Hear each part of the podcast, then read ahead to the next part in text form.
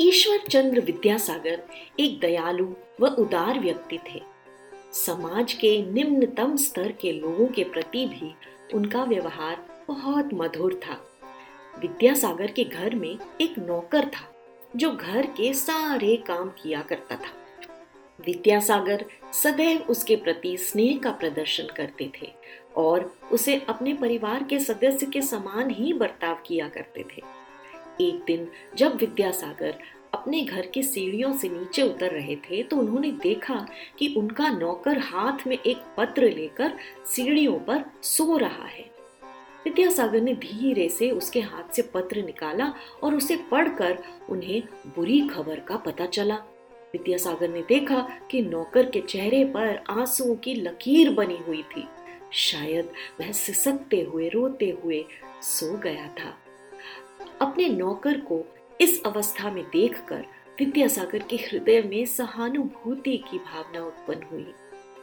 वह हाथ का पंखा लेने अपने कमरे में गए और अपने नौकर को पंखा झलने लगे ताकि वह आराम से सो सके। उसी क्षण विद्यासागर के एक मित्र आए।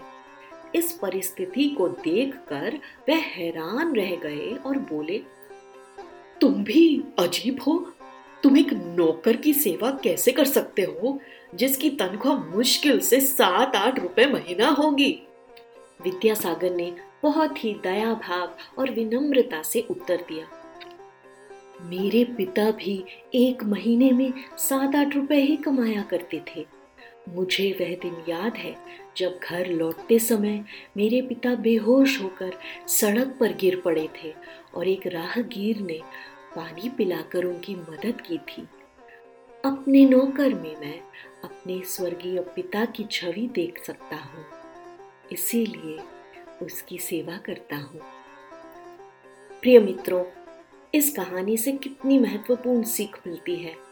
हृदय की पवित्रता केवल मधुर वचनों से ही नहीं, बल्कि आचरण से भी दिखाई देती है। सभी के प्रति स्नेहपूर्ण व्यवहार उदारता और बड़प्पन को रेखांकित करता है। अतः हमें सबके प्रति अच्छा और उदार रहना चाहिए।